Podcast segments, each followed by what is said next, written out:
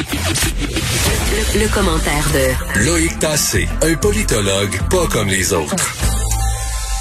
On rejoint tout de suite Loïc Tassé. Bonjour Loïc. Bonjour. Euh, évidemment, on se retrouve un peu plus de 24 heures après euh, ce, ce, drame euh, épouvantable. Qu'est-ce qu'on sait de plus là, sur la situation à Beyrouth? ben, on sait un peu plus de choses. bon, effectivement, comme on en parlait hier, ça semble être de plus en plus un accident. on sait que c'est de, de, des matières très explosives qui ont explosé là. On sait qu'en fait, c'était un cargo russe qui avait transporté en 2014 euh, euh, ce, nitrate de la Géorgie et qui s'en allait vers le Mozambique. Il a été arraisonné à Beyrouth parce qu'il avait des problèmes et euh, sa cargaison a été a été littéralement entreposée à Beyrouth parce que le propriétaire de ce cargo, qui est un russe encore une fois, a décidé d'abandonner le cargo, a décidé d'abandonner sa cargaison, et donc c'est resté là dans le port pendant toutes ces années. Ce qui est très intéressant, c'est qu'au cours des trois dernières années, les autorités portuaires du port de Beyrouth ont avisé les autorités politiques à au moins cinq reprises dans diverses lettres en disant écoutez, c'est une bombe à retardement qui est là, il faut absolument déplacer ça. On peut faire plusieurs choses. On pourrait, si vous voulez, euh, on, on, pourrait euh, vendre, revendre cette, euh, ces produits très explosifs. Oui, c'est pas des déchets. Il faut rappeler, ça a une valeur. non, non, non, non, non. Euh, c'est euh, du, du, nitrate d'ammonium, je pense bien. Oui. Et euh, ça sert à l'engrais. Ça, ça sert. C'est pas explosif en, en soi, mais s'il y a des conditions, c'est-à-dire si c'est chauffé à une certaine température, ça peut exploser. Et donc on, on, on peut l'exporter, on peut le vendre, on peut faire toutes sortes de choses. Résultat, eh ben, ces gens qui ont averti les autorités portuaires ont été emprisonnés aujourd'hui. Parce qu'il faut trouver des coupables, vois-tu. Et euh, les coupables, bah, c'est forcément les autorités portuaires, en, prime, en premier lieu pour les dirigeants politiques au Liban.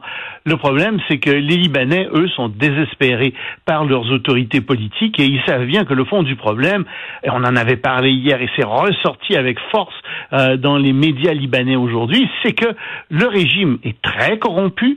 Ce régime est un régime euh, où chacun, euh, où il y a des petits clans avec euh, du clientélisme et ça fait en sorte qu'on n'arrive pas à diriger ce pays du tout. On a beaucoup de problèmes à le diriger. Euh, ce, ce, drame qui vient, cette tragédie qui vient de se produire est une tragédie qui malheureusement jette une lumière très crue sur les problèmes politiques et économiques euh, au Liban. Alors, euh, évidemment, qu'est-ce qui va se produire, on ne sait pas. Tu sais, tu parlais d'aide pour les Libanais, mais je ne sais pas si tu as vu sur les images, il y a un grand silo à grains euh, qui a été détruit au port de Beyrouth. Oui. Mais ce silo à grains, il assurait 85% de l'approvisionnement en céréales du Liban. Alors, tu imagines le problème immense qu'il va y avoir parce que les Libanais, ils importent 80% de tous les produits qu'ils consomment et euh, donc, il y a 40% à peu près, de plus de 40% de tous les produits qui sont consommés au Liban qui passent par le port de Beyrouth. Or, le port est complètement détruit. Euh, on va pas pouvoir le reconstruire avant un certain temps. Tu vois, euh, le, c'est épouvantable. Les, les, les, Libanais se retrouvent dans une situation épouvantable. D'autant plus que depuis des millénaires, je te dirais, les Libanais ont construit leur force sur le commerce sur l'import-export, euh, leur port est vraiment le cœur de l'économie euh, libanaise. Et il faut bien comprendre ça pour comprendre la situation désespérante dans laquelle se retrouvent les Libanais.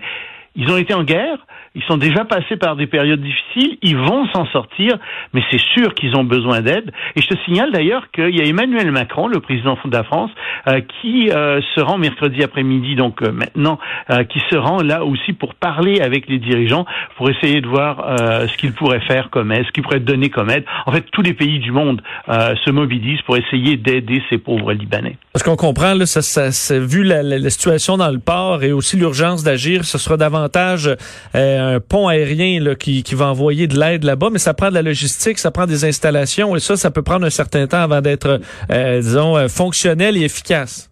Oui, oui, absolument. Et puis, hey, en passant, il y a des centaines de milliers de réfugiés syriens qui sont là aussi. Comment est-ce qu'on va approvisionner les camps de réfugiés? Euh, c'est vraiment une tragédie ce qui s'est produit là, et c'est une tragédie qui aurait pu être évitée.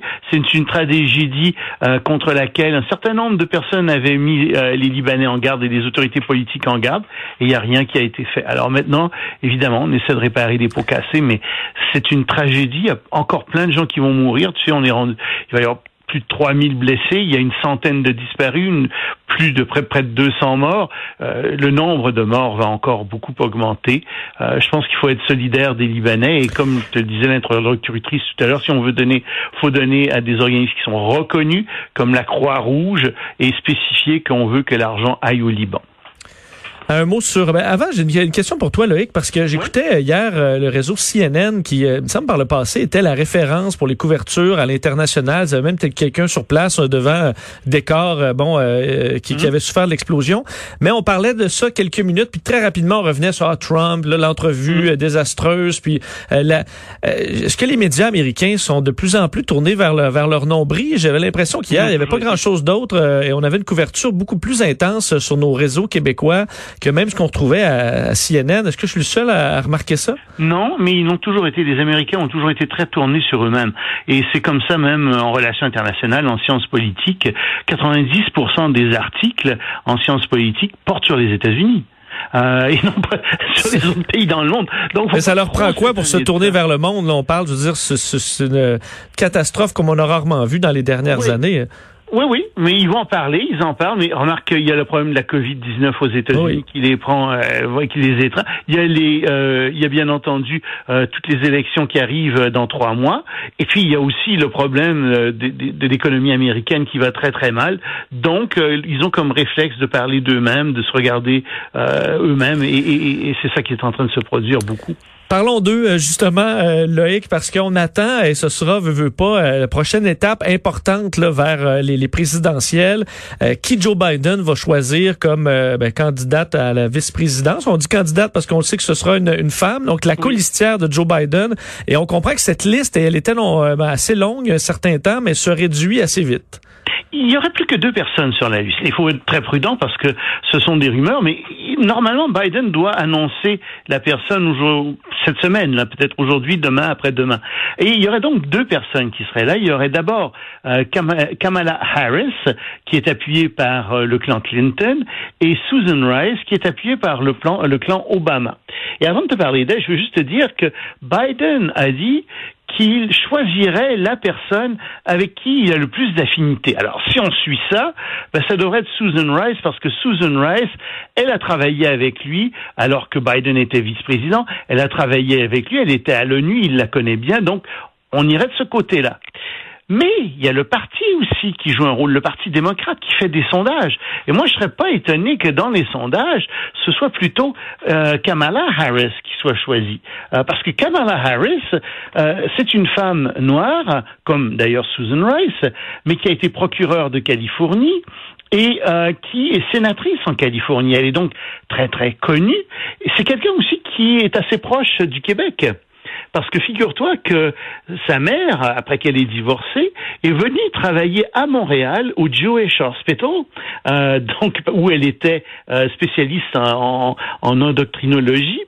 Et euh, sa fille, donc Kamala Harris, euh, a étudié euh, au Westmont High School jusqu'en 1981.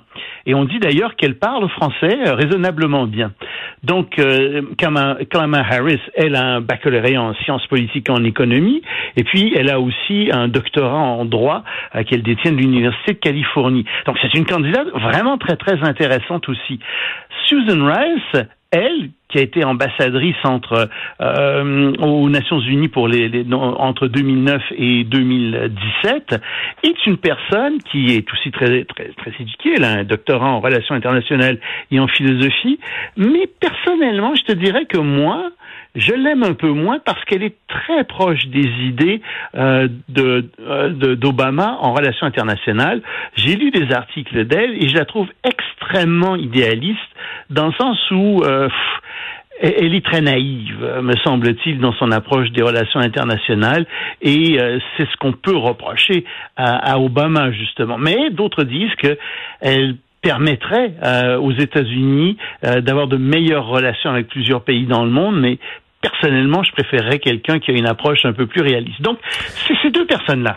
Susan Rice et Kamala Harris qui sont vraiment euh, en ce moment, euh, mm. semble-t-il, au, au, au, sommet. Là. Il y a un choix entre ces deux-là qui doit être fait. Un autre volet de ces présidentielles, c'est le dossier du vote par la poste, évidemment, qui fait beaucoup jaser. Trump étant, ben, euh, disons, euh, ayant des opinions tranchées sur sur le sujet, et ben, ça continue de faire, de, de déchirer aux États-Unis.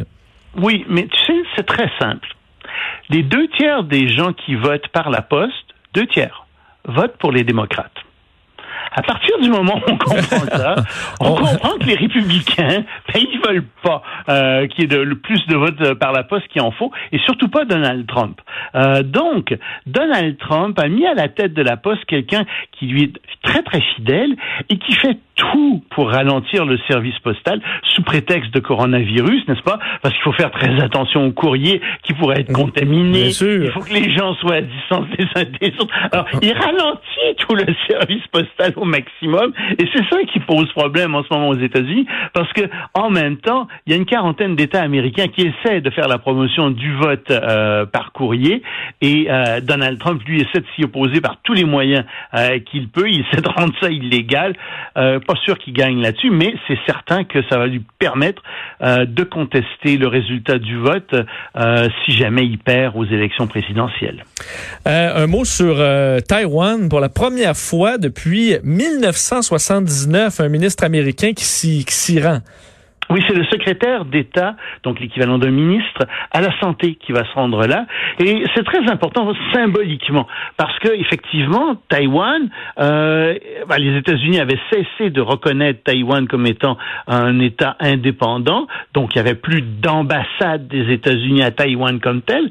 Euh, les autres pays ont fait la même chose, le Canada aussi, bien d'autres pays, mais on avait quand même des bureaux qui étaient là, qui étaient l'équivalent d'une ambassade. Hein. On n'appelle pas ça une ambassade, mais on a l'équivalent Donc, si tu veux, on est vraiment au niveau symbolique. Sauf que donc, il va y avoir une visite du secrétaire euh, d'État américain à la santé qui va aller directement à Taïwan, donc sans passer par Pékin. Et ça, ça choque énormément euh, la Chine euh, continentale qui dit, écoutez, qu'est-ce que vous êtes en train de faire? C'est une manière indirecte de reconnaître Taïwan. Et euh, ils sont en train de dire, ils vont très loin, ils disent, écoutez, vous êtes en train de mettre en péril la paix mondiale en faisant ça. C'est ce que les Chinois disent. Euh, bon, c'est un peu exagéré, on est dans le symbole, on est dans l'enflure, mais il faut remarquer ce que les Américains font au niveau international. Je t'en parle fréquemment parce qu'il y a vraiment, on voit vraiment que la Chine et les États-Unis sont sur une trajectoire de collision euh, depuis euh, des mois, et c'est en train cette collision, et on est en train vraiment de la voir se développer sous nos yeux. Bon, on est en escalade, ça, c'est clair. Merci Loïc, on se reparle demain. Salut, à demain. Salut.